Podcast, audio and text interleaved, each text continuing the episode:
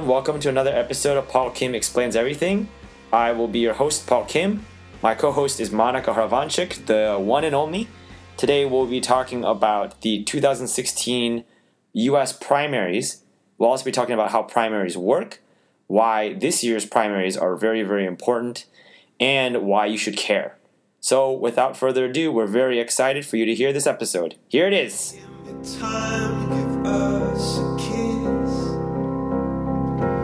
Tell me your politics. All right, PK, are you ready? Oh boy, am I ready. Are you ready, Monica? I'm so so excited. Uh, I think today's going to be amazing. Should be good. So, what are we going to be talking about today, PK? So, we're talking about the American political system, specifically the 2016 American primaries. Oh gosh. Um, so, a lot of people listening may not know about how the American primary system works. Me It's- included. I have no idea. Yeah, it's fair. And some people may be highly, highly politically inclined. My family happens to be very politically inclined. Um, and they're a listener, so if anyone from uh, that group of people, people who are more politically inclined, are listening to this, just a disclaimer I'm going to try to be as unbiased as possible, but I'm probably going to fail. Um, so please know that I'm I am making an honest attempt here, but it's gonna be hard. Whenever you talk about politics, it's gonna be hard to be unbiased. So we're gonna go over how the primary system works. Then I'm gonna describe some of the current candidates and uh, why I think that this political season is going to be seen as a really, really big moment in American history. There's certain things about the current political climate that are really freaking crazy, um, and that I think are necessary to clarify so that more people can appreciate it. It's just there's like everyone's just hearing about Donald Trump and a lot of the momentum that he has and the crazy things that he says, but there's other elements about what's going on currently that are going to have, in my opinion, much far reaching impacts on the American political system and the country as a whole for years to come. So that's the impetus to why we're doing all this. Oh my goodness. yeah. This is to be exciting. Yeah, it should be good. So I'm gonna I'm gonna go into first how uh, primaries work. So America has what's called uh, political scientists call it a first past the post political system, and that basically means that like whoever gets the most number of votes wins the whole shebang. There's the other countries don't necessarily do this. Like the parliamentary system is a little bit different. Uh, other like South Africa has a different political system from this as well. Wait, who wins the whole shebang? So let, let, let's say that like, you know, we're running for a certain office, you and I, right? Like we're trying to become the secretary of the treasury or whatever. Well, actually, that's a bad example because that's that's an appointed position. Um, let's say we're trying to like go for like a a district seat in our district in California, right? Okay. We were trying to like win a seat. So we both campaign, right? We both say, "Hey, we're gonna run for this thing." spend all this money, talk to all these people, talk about how we feel about the issues, and then if you win six percent of the vote of the popular vote, everyone goes to the polls, everyone votes. We want Monica, and you win six percent. I win two percent of the vote. No one else gets more than six percent of the vote, making you the front runner and the winner of the election. Mm-hmm. At only six percent of the vote, you still win the whole shebang. You get that seat. So in other in other countries, like how it works is that you vote for a specific party, and the percentage of vote that that party wins is the number of seats that they're given. You see, that's Yeah, different. See. That's I a see. completely different system. So my the Monica party would get six percent of the seats yep. in the house. that are up for up for grabs or whatever. Yeah. And every year, well, it depends on what country you're talking about, but every year, like all the seats go up. Yeah. See, the American system is different in that whoever gets the most, even if it's six percent of the people wanted them, you still won the most, so you get the whole bishebang. See what I'm saying? So so when people make the argument, uh, my vote doesn't matter, it essentially does not. If you want to vote for one of the people that's not the front runner, whereas in the European political system, what you're saying is your vote does matter because you're giving a little bit more mass to the party that you want. Uh, yeah. Well, in in the sense of how it affects who gets elected, the sentiment "my vote doesn't matter," the way that you're describing it, I would say is accurate. But I think when people say "my vote doesn't matter," they're just describing frustration at how there's a lot of things about the American political process that make votes not matter. Well, but like for example, for the president, right? Whoever you vote for for president doesn't matter because that he's not elected. He's elected by the electoral college. Yes, that's that's one of the things. Okay. Yeah. We'll get into it. We'll get into okay. it, Well, that was just a teaser, everyone. Yeah. So- Well, the primaries are even crazier than this because they work on a completely different system. So Yeah. Explain explain what the primaries are Sure. compared to that. So in most industrialized countries, almost at well, yeah, basically every country, candidates who want to win office or a certain position, right, have to run under the association of a political party. So in the U.S., there are two major political parties: the Democrats and the Republicans. When the presidential election comes around, people are trying to win the right to say that they are the candidate, presidential candidate for the Democratic Party, for the Republican Party, or whatever other political party, independents, libertarians, green, whatever you political party you, you want. And political parties are just groups of people that say, hey, we're a political party, whatever. Um, the, the thing about the American system is because we are first past the post, political scientists over past decades have conclusively discovered that in a first past the post electoral system, only two parties can exist at any given time. It will always push towards that limit. And the reason is, is because of the reason that you described earlier, people don't want to waste the vote. If you know that whoever gets the most percentage of votes is going to be the candidate, and in the media or in the information that you're collecting, that these are the two front runners, you're not going to vote for candidate option number 3 who mm-hmm. you're expecting to only get like 1% of the vote. Right. You see what I'm saying? Right. So people start selecting one that they think is actually going to win. And what it forces is that established parties over a series of years end up maintaining a brand and also uh, maintaining like a political uh, member base that continues to vote under their party. You you might get into this later, but does that make for a more uh, uh, confrontational party system? So I would vote Republican just so a Democrat wouldn't win. Um, like it's more uh, there's more conflict in between the parties, versus if any party could be you know could get a chunk of land, it's less us versus you. It's more you know like I'm voting Green, but you're voting Republican, and that's fine. even in countries that have not first past the post electoral systems, parliamentary mm-hmm. systems, or whatever, right? There's still a lot of political turmoil that occurs. The sentiment that I'm just going to vote for this other guy because I don't want this party to come into power has been true since like the democratic process has existed effectively, right? Like people mm-hmm. just voting to screw over this guy. I forget what state it was. There was a state in the Midwest somewhere back in the 80s, I believe, who this Hodunk guy, he put his name down for governor just as a joke, and he ended up winning because everyone hated the current governor. So then he ended up being the governor of this state and being like, crap, like I have no idea what to do in this situation. I didn't think I was gonna win. He spent no campaign money, he just put his name down in the ballot. But Was there, everyone was voted there for this no guy. other candidate? No, there was. It was it was the existing governor who everyone hated, and then it mm-hmm. was this guy. Oh yeah, yeah, yeah, yeah. I see what you mean. Yeah, yeah. There was no other candidate. It was just these two people. So then everyone ended up choosing this other guy because they wanted the governor to get kicked out. So, yeah, I mean, the the thing That's one way to do it, I guess. that is one way to do it. The thing about current American politics and what you're kind of alluding to is the polarization in America mm-hmm. of Democrats versus Republicans. And I don't have the exact research on this, but in my opinion, a lot of that has to do with the American media and changes in corporate media. And it has to do with really, really big shifts in the political system in the 70s and 80s, which I'll also get into. Okay. Um, so going back to primaries for a second, right? Mm-hmm. This is one of when when when you look it up, it just doesn't.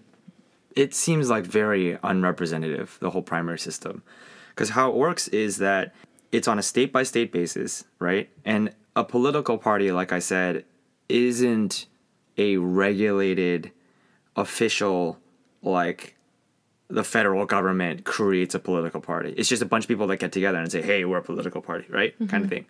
So they get to make up their own rules on how like candidacy works. And these rules have been around for a long enough time that the government then started to apply laws to them. You see what I'm saying? Mm-hmm. How a political party decides a presidential candidate is that they have to do what's called like a primary candidacy. And each state has their own political branch of a given party. So there's a Democratic Party in Ohio, in Oregon, Washington, Michigan, whatever, every every state, and plus the territories like Guam, Saipan, um, Puerto Rico, right? Actually, unfortunately, those other territories don't really matter because it's just symbolic. They have they can't even like really vote in the president. um, so it's just like a what would they do kind of situation. so there's two ways that each state decides to nominate their their delegate. Uh, This is uh sorry, their candidate. And a candidate, this is really confusing. The terms here are super super confusing. A candidate is a man or a woman who wants to run as the candidate for whatever office representing that party. So, Hillary Clinton is a Democratic candidate, right? Donald Trump is a Republican candidate, right? As opposed to delegates. Delegates are actually something entirely different. Or delegates once they're selected uh, as the front runners for their party. No, no, no, no. That's not how it works at all. This is why it's freaking confusing, right? So, what happens is that each state is going to vote on which candidate, Marco Rubio, Cruz, Sanders, Hillary Clinton, right, that they mm-hmm. want. But the people who are voting in those states, right, aren't actually voting for a specific candidate. Instead, what they're doing is they're voting for a specific delegate. And this delegate is a representative of that state that goes to this huge convention for the political party. And then they vote on behalf of the state for a specific candidate. So it's a middleman. And these delegates are like super representatives. They're like mayors, they're governors, they're so the so the de- like the Democratic Party, for example, decides to award Iowa like six delegates. So then the people of Iowa get together and they vote for whichever delegate that they think is going to vote for a specific candidate. So a delegate of Iowa, let's say he's the governor, says, I'm a Hillary supporter. So then people, the general populace, votes for the Hillary supporter delegate, mm-hmm. and then he or she gets selected. Then they go off to this huge convention for the political party called the National Convention. There's a Democratic National Convention, there's also a Republican National Convention. And there, those delegates then actually cast their vote for a given candidate. It's freaking confusing. You see oh what I'm my saying? goodness! Yeah. You you follow me Yeah, so yeah, far? yeah. So the the general public actually yeah and and, the responsibility when are the delegate uh, elections? uh well they're happening right now the primary so the Iowa Iowa caucus just happened the New Hampshire primary just happened Mm-hmm. the next one that's uh, the big ones that are coming up now are Nevada and the, there's another one. Uh shoot I forget what the other ones are. There's also differences in how the states vote and decide on their delegates. So it's, it's a very very complicated problem. Basically the idea is the general public does not directly vote on a given candidate. That's the most important thing okay? Yeah. which is really weird to me. And the most crazy thing to me is that in in each state they have different laws in place as to whether or not the delegate is forced to represent the people that voted for them. Shut up. Yeah. So I could elect a Hillary delegate who then ends up voting for the opposite party. Exactly. Well, no, no, no. Who What ends up who ends up voting for Sanders? Because once you're a delegate for a given political party, you must vote at their national convention. But you can vote for whoever you want.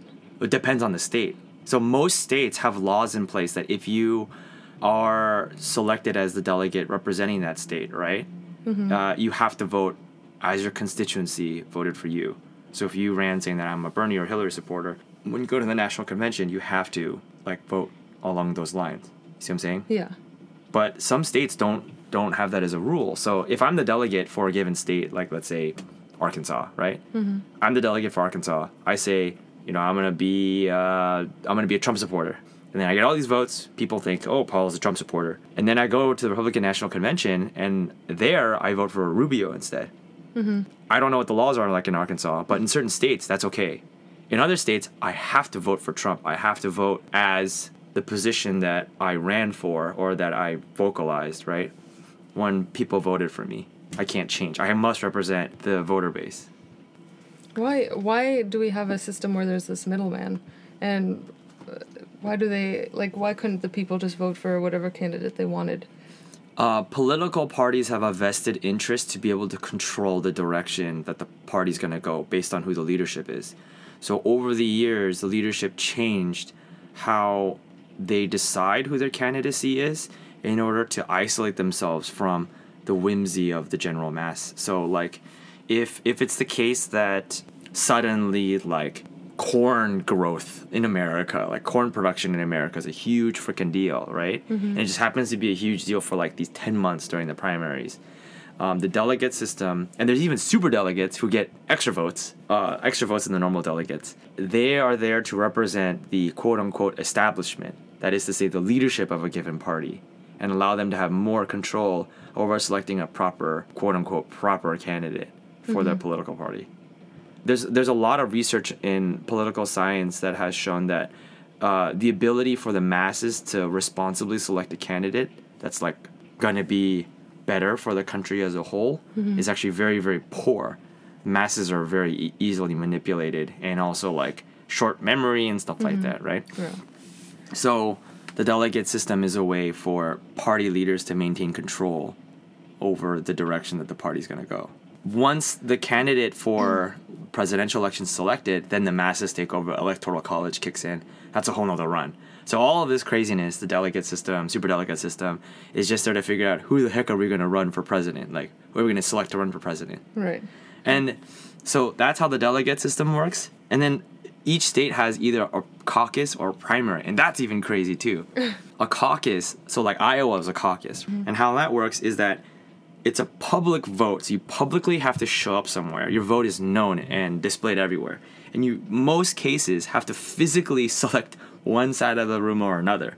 So if there's like three candidates running or whatever, they'll come into a huge room and they'll say, okay, if you want to vote for candidate A, go in that corner. If you want to vote for candidate B, come to this corner. And then they have a debate.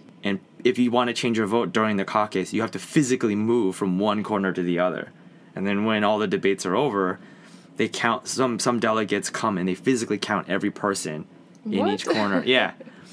Yeah, and then that's the number of that's how they decide who they're going to select for a given state, right?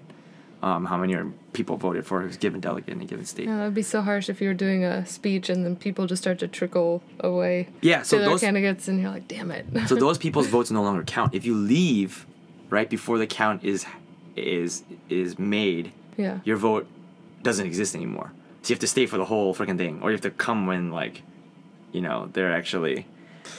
You see what I'm saying? Really- So weird. Yeah. So that's how caucuses work, and there's a lot of rules regarding caucuses. In each state that has a caucus runs a little differently. Uh, and then there's primaries, which are just basically how normal elections work, and it's a private vote. You go to some high school gym, and then you punch a paper hole, or you punch a button in a machine, or whatever. And they allow you to vote anonymously, as opposed to a caucus where you have to show up and everyone can publicly see Monica is a candidate A supporter or whatever, right? So in a primary, you have three different types of primaries. There's closed primary, which is in order to vote in a primary for a given political party, you must register as a member of that political party. So people who are not registered as Democrats can't vote in the Democratic primary. People who are not registered as Republicans or Independents or whatever can't vote in their respective political party's primary. Mm-hmm. See what I'm saying? That's that's a closed primary system. There's a semi-closed primary, which is independent voters, guys who don't really register for one party or another, can also vote in our primary. So if I'm not registered as Republican or Democrat, I'm considered an independent voter, and in a semi-closed state, I can choose one and only one of those political parties to vote in their primary. So when you, when you as a I'm a Arkansas native, I Mm-hmm. go to a primary vote. It's a closed primary vote. Mm-hmm. I'm voting for a delegate or I'm voting for a candidate. Delegate, you're still voting for delegates. Okay, so okay, so all what a primary is is just selecting a delegate. Well, you both both in the caucus and primary, you're still voting for delegates, but those delegates are then proxies for the candidate that you're trying to vote for. So you're voting through the delegate. So is there a delegate primary where all the delegate or that's the national No, they're selected. The delegates are, are are awarded by the larger national political party to a given state. So, like, Right, right, right. But Yeah. I'm saying, okay, so so I as an individual bo- voter go to a primary. It Uh-huh. can be a caucus. It can be closed. It can be It can be a, it can be either a caucus or it can be a closed primary, Yes. semi-closed, open primary. Yes. Yeah. they're a selected delegate. Uh huh. That delegate will go to a national convention, Uh huh. um, like the Republican National Convention. Uh-huh. There, they will vote for either the person I thought they were going to vote for or not, depending on the state. Yep. And then whoever wins that national convention becomes the candidate for presidency. Yep.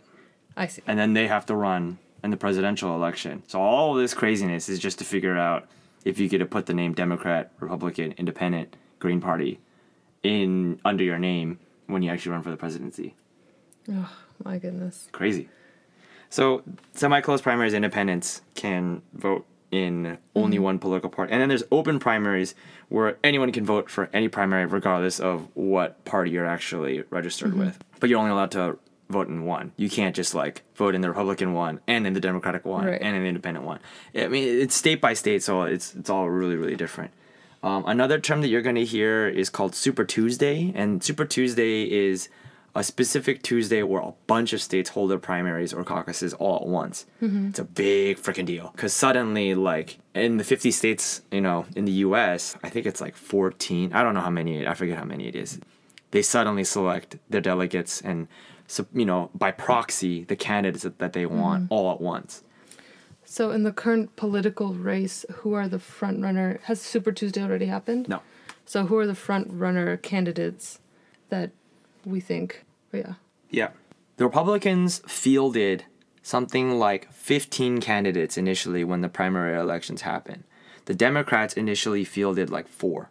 Because the Democratic Party, it was basically assumed that Hillary was going to win the Democratic nomination, mm-hmm. right? There was so, she, she was neck and neck with Barack Obama during the last presidential election cycle, right? And she's had a lot of support. She is a Clinton. She has a lot of established identity in the American ethos, political ethos.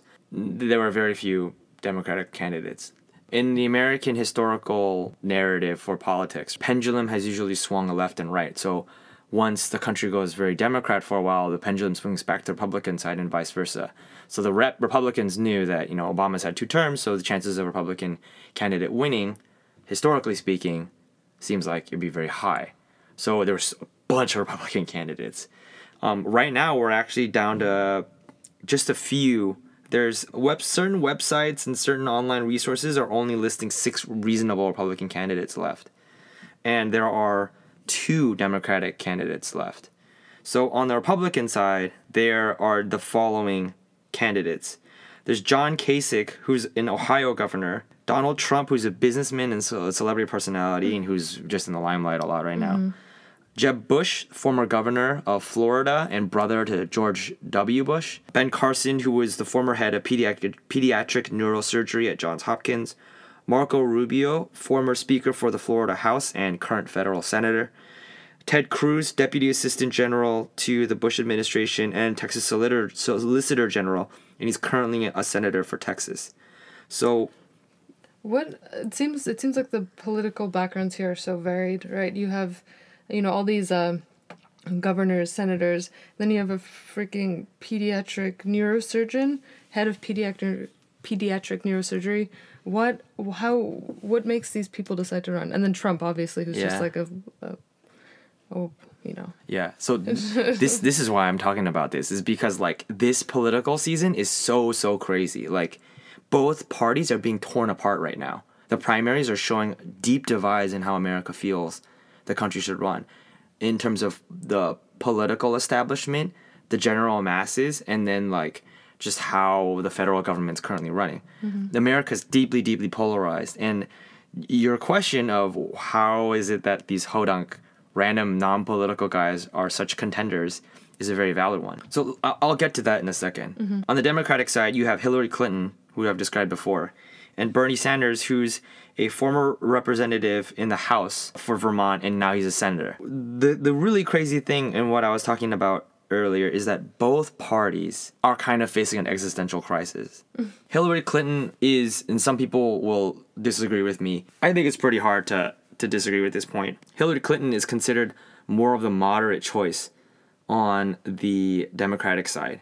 She's she's more moderate and arguably conservative on a couple of the issues like healthcare and security, national security, and a couple of other things, right, than Bernie Sanders is. Sanders is an extreme left candidate. He's a self professed democratic socialist. He wants universal health care, he wants more involvement. But then he's also strangely, he's like, he's like kind of pro gun in some ways. Eh, there's, there, yeah, but he's definitely the farther left candidate than Hillary is. And then on the Republican side, you have more moderate, established, they've been called quote unquote establishment candidates, like seasoned politicians who have very strong ties to the existing Republican Party. John Kasich is one of those candidates. Jeb Bush is another one of those candidates.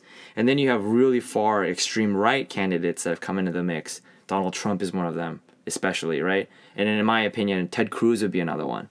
And the reason is is because both parties are indicative of an increasingly polarized American populace. In the past well, shortly after 9 11, I think like somewhere between 7 and 14 years following 9 11, was the rise of another political activist group within the conservative uh, side of America called the Tea Party. And they were, they suddenly came to power and were a huge force and really strongly disrupted the Republican Party over the past couple of years. And their whole platform was more security, more national security, smaller government involvement, and uh, a balancing of the budget by lowering uh, taxes and cutting uh, national spending. So Ted Cruz, in a lot of ways, kind of became the poster child, a poster boy of the Tea Party. A bunch of, I think they won like almost a dozen seats in the Senate and the House in the kind of the heyday of the, of the Tea Party. They're still definitely a large political force, but they're considered a fringe, extreme right wing element. And there's a lot of right wing, extreme right wing elements that are trying to pull the Republican Party, party further to the right. And then there's more moderate candidates who really, really dislike the current administration and the past few years of uh, congressionally leftist, uh, a Congress that's been controlled by the left, right? And a White House has been controlled by the left. So you have a lot of those guys who are trying to pull the country back to the right politically, but in a more moderate way. And the crazy thing is, is that in the polls and in all the elections so far, the extreme right choices are the loudest, and they happen to be winning, which is really crazy, and it's scaring a lot of the political establishment choices. It's actually changed a lot of the dynamics on how uh, these political parties are functioning. Because it used to be that if the party didn't want you, if the establishment didn't want you, they could cut your funding. They could adjust the delegates. They could do all sorts of things. But Donald Trump, especially, has been showing that, like, with just enough popular support, you can cause so much momentum politically that you become a force to reckon with, even for the establishment. There's a big concern from both moderate Republicans and from the Democrats that if Donald Trump wins the primary and the eventual presidency, that he'll pull the country like really, really far to the right, and in a bad way. Like, like, um, and then there's also a big concern that uh, in with for moderate Republicans that if Donald Trump wins the candidacy, there's I've read articles that have said it's the end of the Republican Party. Even some of the other candidates for uh, the Republican candidacy have said if he wins, it'll be the end of the Republican Party. I think Jeb Bush said that actually. Um, I know, uh, I know he's been in the media a lot, but uh, just the general public, what's the, uh, what's the kind of split between between the candidates? Do you know? Uh, so let's see. Or what's the, what's the perception of them at least? The Donald Trump and I would I would lump in Ted Cruz with there too. Kind of appeal to very very upset, typically farther right wing members of the U.S. who are really upset at Obama not being more involved and uh, assertive in American foreign policy, who believe that the American healthcare system is doing terribly, that the economy is in shambles, and that we need a fiscal conservative in the White House in order to readjust for that. Mm-hmm. That group of people find a lot of similarities with the extreme right candidates. And they happen to be the more vocal candidates as well. They they like Donald Trump because he's not an established career politician, mm-hmm. which is the same reason why Ben Carson did so well as a neurosurgeon. Grassroots conservatives really liked that he wasn't. He was just a regular guy who cared very deeply about conservative values and comes from a religious background. So that combination was very, very appealing to a lot of people. And it's the vast majority of Americans today are deeply, deeply disappointed with the representation in Congress. So a lot of that is being expressed in both the Democratic and Republican parties in picking candidates that are kind of irregular. So that's kind of I hope that answers your question. Like who's supporting? Yeah, I guess um I guess what I'm also getting at is uh um it seems that Trump has a lot of vocal like adamant supporters, but it also feels like there's a lot of people that very strongly oppose Trump. And is that different in this race versus previous years' races? Um, like there were people that hated Obama, and there were people that hated Bush, and all these things. Do you think this is just this year's, you know, dividing line, or do you think this year it's actually more serious? So I would say that this year it is more serious and it's it's very very different. And the reason I'm saying that is because it's been many many decades since somebody like Trump and somebody like Bernie Sanders has actually been a serious contender for winning a political party candidacy. Like a socialist hasn't run with such seriousness and like a viability to win a party nomination in I don't even know how long, right? It's been like socialism was kind of just that title was like a death knell in American politics. But that Bernie Sanders is running as a democratic socialist is a big freaking deal.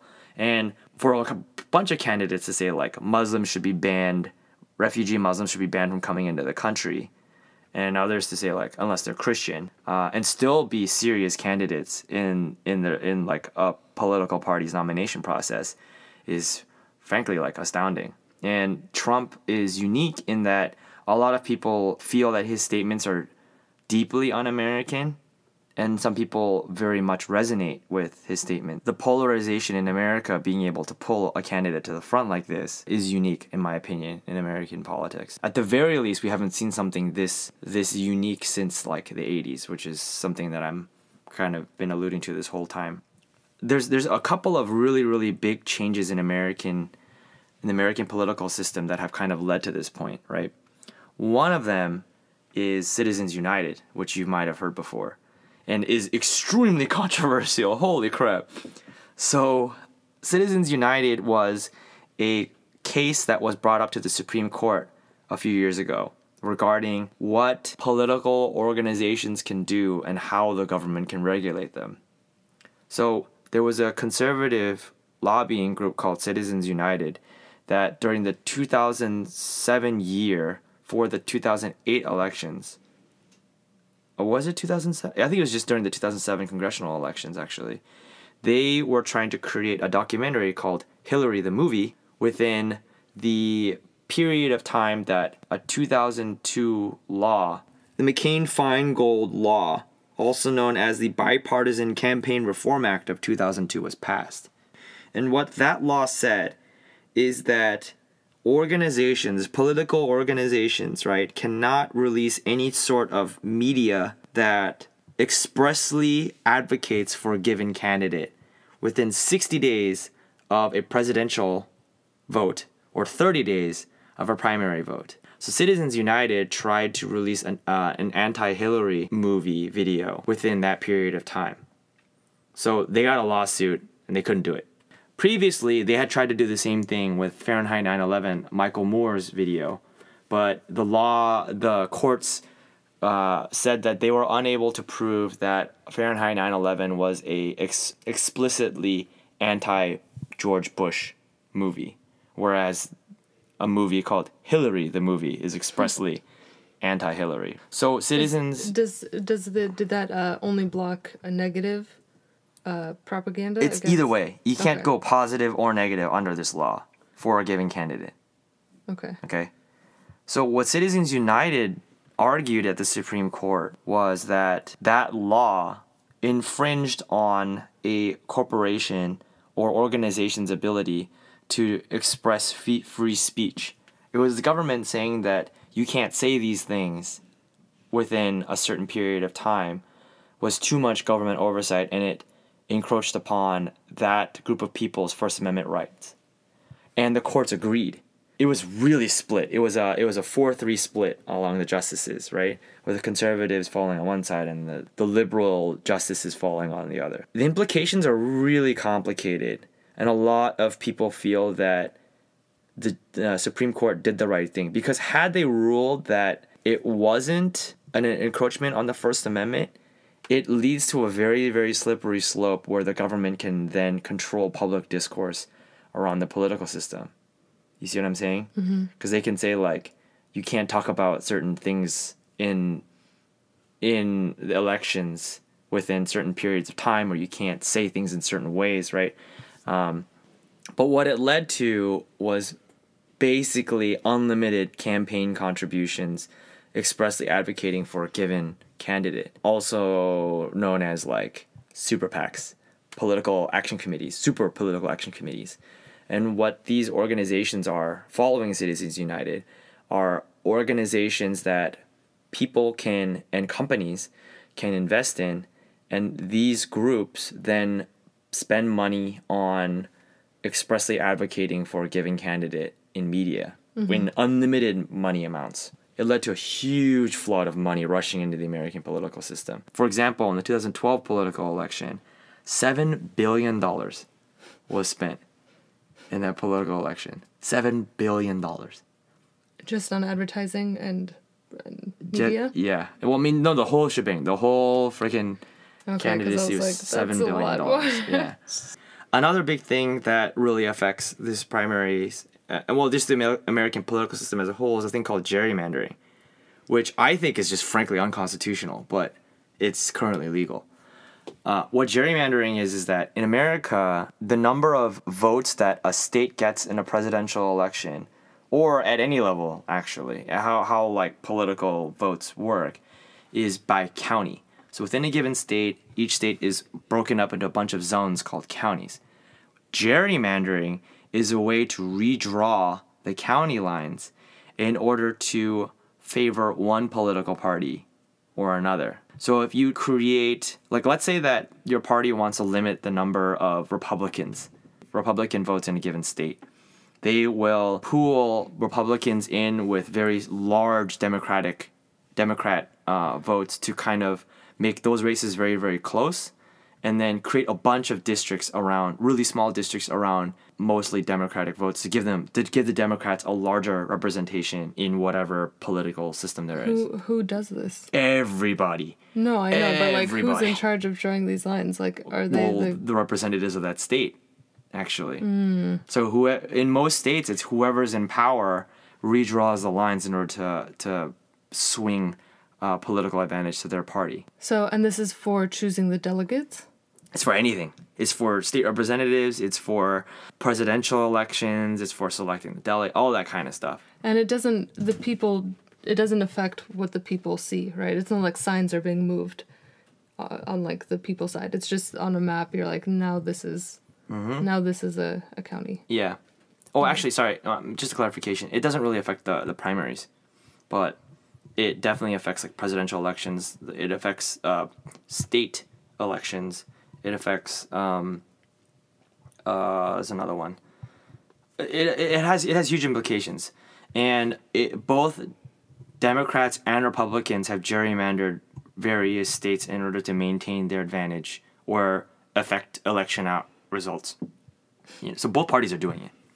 There's actually a law that the Supreme Court is well a ruling that the Supreme Court is currently looking at to allow computer algorithms to draw the lines themselves or to allow a third party organization not in the state to draw those lines themselves. And the argument is that if the state is allowed to draw their own lines, the voters aren't getting an actual correct and fair vote in a hmm. given election cycle. And therefore the state government or federal government right is encroaching upon a citizen's ability to represent themselves politically so how that decision goes is going to have a huge impact because gerrymandering has led to huge polarizations arguably in the american public because people feel that I'm just being manipulated or, you know, like my vote doesn't matter in a lot of ways, right? Mm-hmm. The biggest thing that I want to talk about is I want to draw a parallel between the current elections and what had happened in the 70s and 80s. So the the craziest thing to me is that there was a general push towards in my opinion the right during the 70s and 80s in American politics as a whole. There was things like the moral majority, Reaganomics came out during this period of time.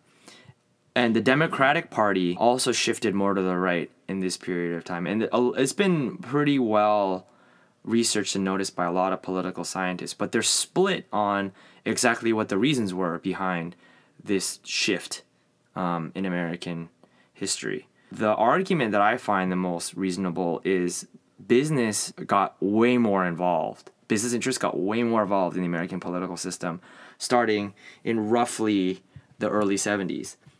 There's an Atlantic article about this. Quote In 1972, against the backdrop of growing compliance costs, slowing economic growth, and rising wages, a community of leading CEOs formed the Business Roundtable, an organization devoted explicitly to cultivating political influence.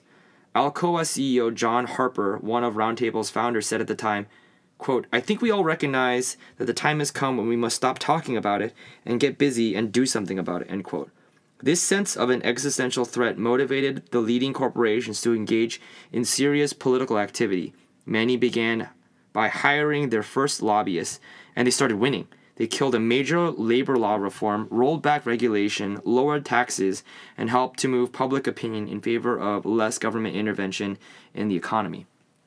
So the Republicans just started blowing out the Democrats uh, in a lot of the elections at the state and federal level. And a lot of it came from huge amounts of uh, money being poured into campaigns by Republican candidates who had grown closer to business interests once the Democrats started losing a lot of face, there's actually a bunch of memos being sent by people like Clinton and I think uh, another there was another major candidate, uh, another major uh, political I forget who it was, but anyways, these memos show that there was kind of a panic in the Democratic Party, and that um, special interest groups like women's groups and environmentalists were ruining the Democratic Party and they, they were causing the Democratic Party to not be up with the times. So there was a shift towards making the Democrats more business friendly and, friendly and oriented. So a lot of extreme left wing guys buy into this narrative.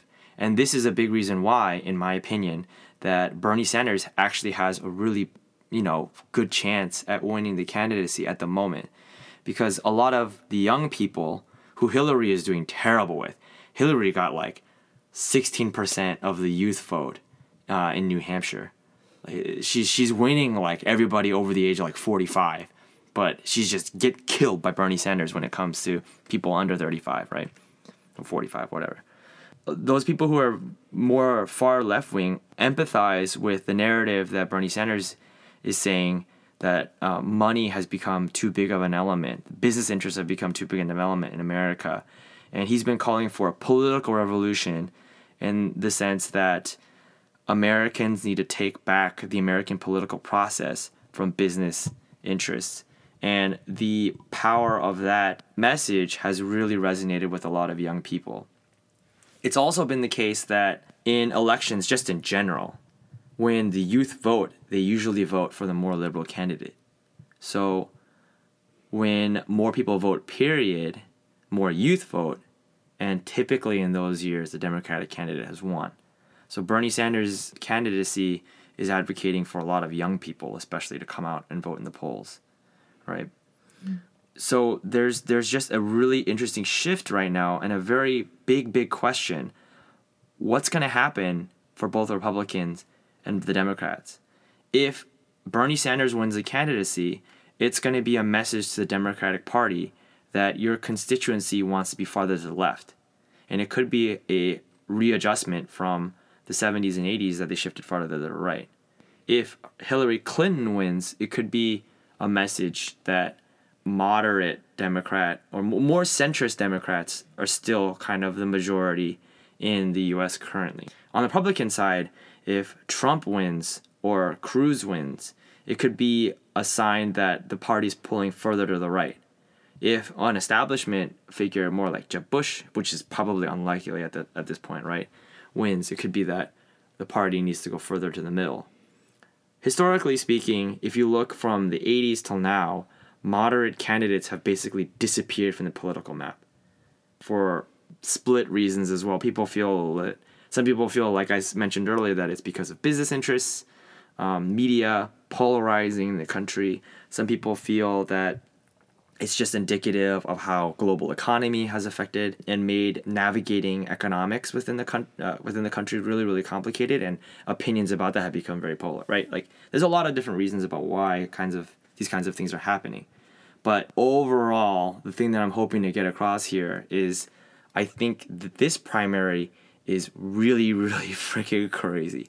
And what happens in this primary and in the presidential election is going to have huge impacts on American political process moving forward. If we elect our first businessman to become president, right, it's going to make a sign that for the first time in U.S. history, a non-politician has the chance to actually win a presidential candidacy. If we elect a Democratic Socialist, it'll be the first time a Jew and uh, a Democrat, a socialist, right, has actually won the candidacy, and it will sign a very, very far shift to the left in American politics. So it, it's just like it's really crazy because of how polarized both parties are and the front runners who people thought were initially going to win are not currently the front runners right? Like trump has been leading the polls for a long time now. Uh, people think cruz is going to win. He's he's not as crazy. He's an established politician. He's very well read and he has very he's like his ability to do well in the debates has been probably, in my opinion, like unsurpassed on the Republican side. And he's arguably more electable for those reasons as well as a presidential candidate. On the Democratic side, Hillary's probably going to win. She has way more backing. She's an establishment choice in a lot of ways. But that Sanders is doing so well is very, very surprising. It's just it's just like so many unknowns currently. And I the primary system makes it complicated to understand. Most people don't really even care about how the presidency works. Yeah, it's just nuts.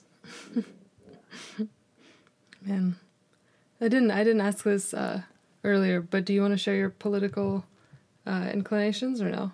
So the problem that I have is that there isn't a single candidate that really represents my personal beliefs. And I feel like a lot of Americans feel this way.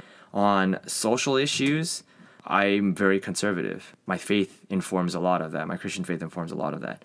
But on economic and foreign policy issues, uh, I fall much more in line with the Democratic Party.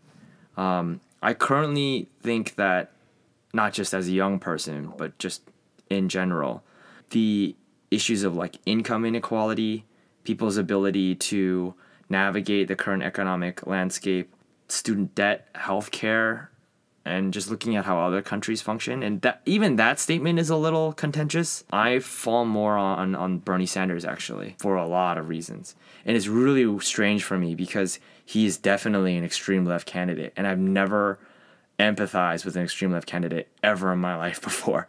I find hillary prob- problematic in a lot of ways. If there was a like a keynesian candidate on the republican side i probably would be voting for them but most of the candidates, well, all of the candidates are supply side economists in terms of how they approach uh, the economy. Well, actually, that's not true. There's there's a few candidates that are looking to increase taxes, but there's no way that they're going to win the candidacy. Yeah. Yeah.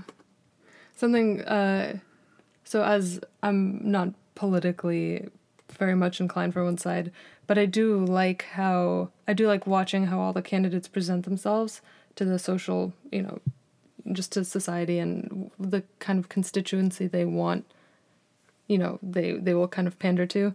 Um, and it's funny, to, like, what's interesting to me is how young people view Bernie Sanders as like an incredibly like likable, kind of like goofy guy. That's the impression I get. And then, you know, Trump is a very strong personality. Hillary is also a strong personality, but not as likable. Um, I don't know. I find I find I find that most interesting. Yeah, I have Republican friends that are convinced that there's something very nefarious about Trump winning in the polls. Uh, my I think my sister said something like there has to be some sort of reason like the Democrats are in on it, right? They're they're actually like helping Trump win so that there's like this unreasonable clown running on the Republican side and then the presidency becomes an easy win. Right? There's just a lot of confusion right now in both parties. For me, like there's a lot of things about the country right now that are very concerning that I think needs an appropriate response. And I think most Americans that are watching the American political race right now feel the same way. But how we feel which which answer is the correct one, people are going to feel very very differently about it. Like one of the things that I feel is that um, for the first time in American history, uh, there's not demand is constrained in the economy. People just don't have enough money to be spending in the economy in order to get it to be stimulated. Um, a lot of that's a very that's a very left wing view. Um, a lot of people on the right feel that regulation and taxation and, and government spending is way too high, and that's the reason why the economy isn't being kickstarted yet. So it's very polarizing. Like even the fact that I'm saying this, I, I know that I have a very polar view, right? And a lot of people can disagree with me. You know, uh, you know how there's that one uh, political scientist I think that runs a data blog where he's predicted the president for the last twenty years. Yeah, yeah, yeah, yeah, yeah. Does has he come out with his prediction for this year or Yeah. this next election year? Yeah, so he thinks, um, ah, man, I forget what his name is. He put Sanders' chance of winning at like eight percent or something like that, and Cruz's chance of win, uh, sorry, Trump's chance of winning at like eleven percent. He's pretty sure that Hillary's gonna win the Democratic uh, nomination, and that I think it, I think he had, I think he had Cruz winning the Republican one. It was either Cruz or Rubio, but Rubio really screwed up recently. Why? So how the um, how the elections kind of work out is that a bunch of candidates run uh, before the first caucus or primary actually is conducted. So there are like 15 on the on the Republican side, and then there was like four on the Democratic side, right? But the moment that the first election is held, caucus or primary, a bunch of people fall out. It's because it's uncertain. The- The polls have been like the last couple elections, polls have been really unreliable. Basically, polling only works because you can only call landlines reliably, but the only people with landlines nowadays are like old people. So a lot of like middle-aged and youth, they only have cell phones or the internet, and polling them is very difficult and unreliable. Getting cell phone numbers or uh, internet polling is notoriously unreliable, right? So like, I think Gallup and Pew both stopped doing political polling because it's just they just feel that the numbers are very like misrepresentative. So how did he mess up? How did who mess up? They said Rubio messed up. Oh, oh, oh, oh. So in the polls, right, Rubio was coming in like fourth or fifth. Um, but when Iowa happened, he came in third. Yeah, Rubio. So Rubio came in third. He won twenty three percent of the vote, and Cruz came in first, and Trump came in second. Right. So that meant that he had a very serious chance at winning the Republican candidacy because in the very very first state to go, Iowa, um, he was in the top three. So people thought, oh, Rubio's going to be the candidate. Iowa has never really indicated who en- actually ends up winning the candidacy. It just a lot of times indicates who just doesn't have a chance. A bunch of people fell off the boat uh, uh, after after Iowa. The first primary, New Hampshire, Iowa's caucus. New Hampshire has a law that they have to be the first primary in the U.S. But they don't count Iowa because Iowa is a caucus, so they say that we're still the first primary. Um, at New Hampshire, Rubio did really freaking well, right? But then he went into the debate following New Hampshire, and freaking Chris Christie just ripped him a new butthole. Like it was so bad. Uh, he he repeated the same what Chris Christie called twenty second speech, like six times within like fifteen minutes or something, and Christie called him out on it, and it it, it, it was like let's dispel with the fiction that Obama isn't, you know, blah, blah, blah, blah, blah, right? So every time that he had a chance to talk, he repeated that statement over and over again. And in the middle of reciting it once, Chris Christie interrupted him and said, Look, there it is. There's that 20 second soundbite. And he said something like, you know, with all your consultants and stuff and making 20 second soundbite, you know, it sounds good and everything. But when you're president of the United States, there you have to be able to make the hard decisions and not just pander. And oh man, it, Rubio's like chances just evaporated. Uh, Man. they're calling it similar to Howard the D, the Howard Dean scream. Yeah. Yeah. That was unfortunate. That was like so inconsequential. Uh, for people that don't remember, he had was doing a speech or something, and at the end of it, he went like "yeah" Yeah. out of excitement, and that just crumbled his chances. Yeah, he was supposed to win the candidacy that year, but at one of the rallies, he just went ah, and then he's just gone. Why? I don't like. It's such a small, inconsequential thing. Uh, American politics are fickle like that. so so now people are saying Rubio was supposed to. People really thought Rubio was going to win the candidacy, but then at that debate, they're like, "There's no way." Like his chances are just basically gone at this point. And a lot of political pundits are saying that it's going to be Cruz. Yeah, it, it's just been you know like huge shifts and changes in how people feel about candidates have happened in a very short amount of time. So, what parting words do you want to leave with our listeners regarding the the upcoming primaries? vote. Like, um, I'm not saying that just because like I want a certain candidate to win. I think that the American political process is really broken because of how polarized the nation is, and the most important thing I think is get informed on the issues. Besides the personalities and stuff, I actually don't personally feel that you know how a candidate talks or whatever is all that important. I just feel that you know in picking a representative you're picking for a specific direction that the country's going to go. So take the time to like figure out how you actually think america should conduct itself in the world and domestically. Research on how the candidates feel about it and pick the one that you think is the one that you f- most fall closely towards right? Um, that's what i really hope people take away from this. Because I think that however the US votes in this primary and presidential election is going to have huge implications moving forward. So having your voice be heard even if your candidate doesn't get one is actually going to be really really important.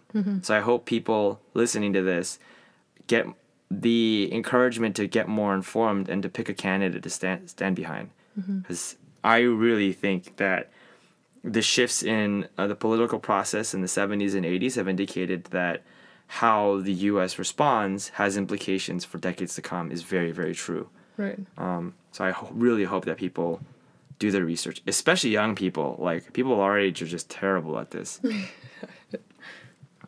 Okay, great. Well, um, uh, as always, if you have any questions, please send us an email at paulkimexplaineseverything at gmail.com or uh, tweet at us at paulkimexplains. Um, I know this was a controversial topic, and there's a ton of stuff that we did not cover as the uh, you know political debate rages on, and it'll. I think, and at least my prediction is, it'll only get crazier Yeah. from here. Um, but hopefully now. Uh, we're all a little bit more informed on how the political system works and who the candidate or candidates really are. I just had to think about it Yeah. for a second. Um, so yeah, um, I don't know. Parting words. vote, vote or die. Motor burn. Yeah. Um, okay, great. Well, uh, yeah, thanks for thanks for chatting with us, and see you later, PK. See you later. Bye. Bye. Space. Give me real, don't give me fake. Give me strength control. Give me heart.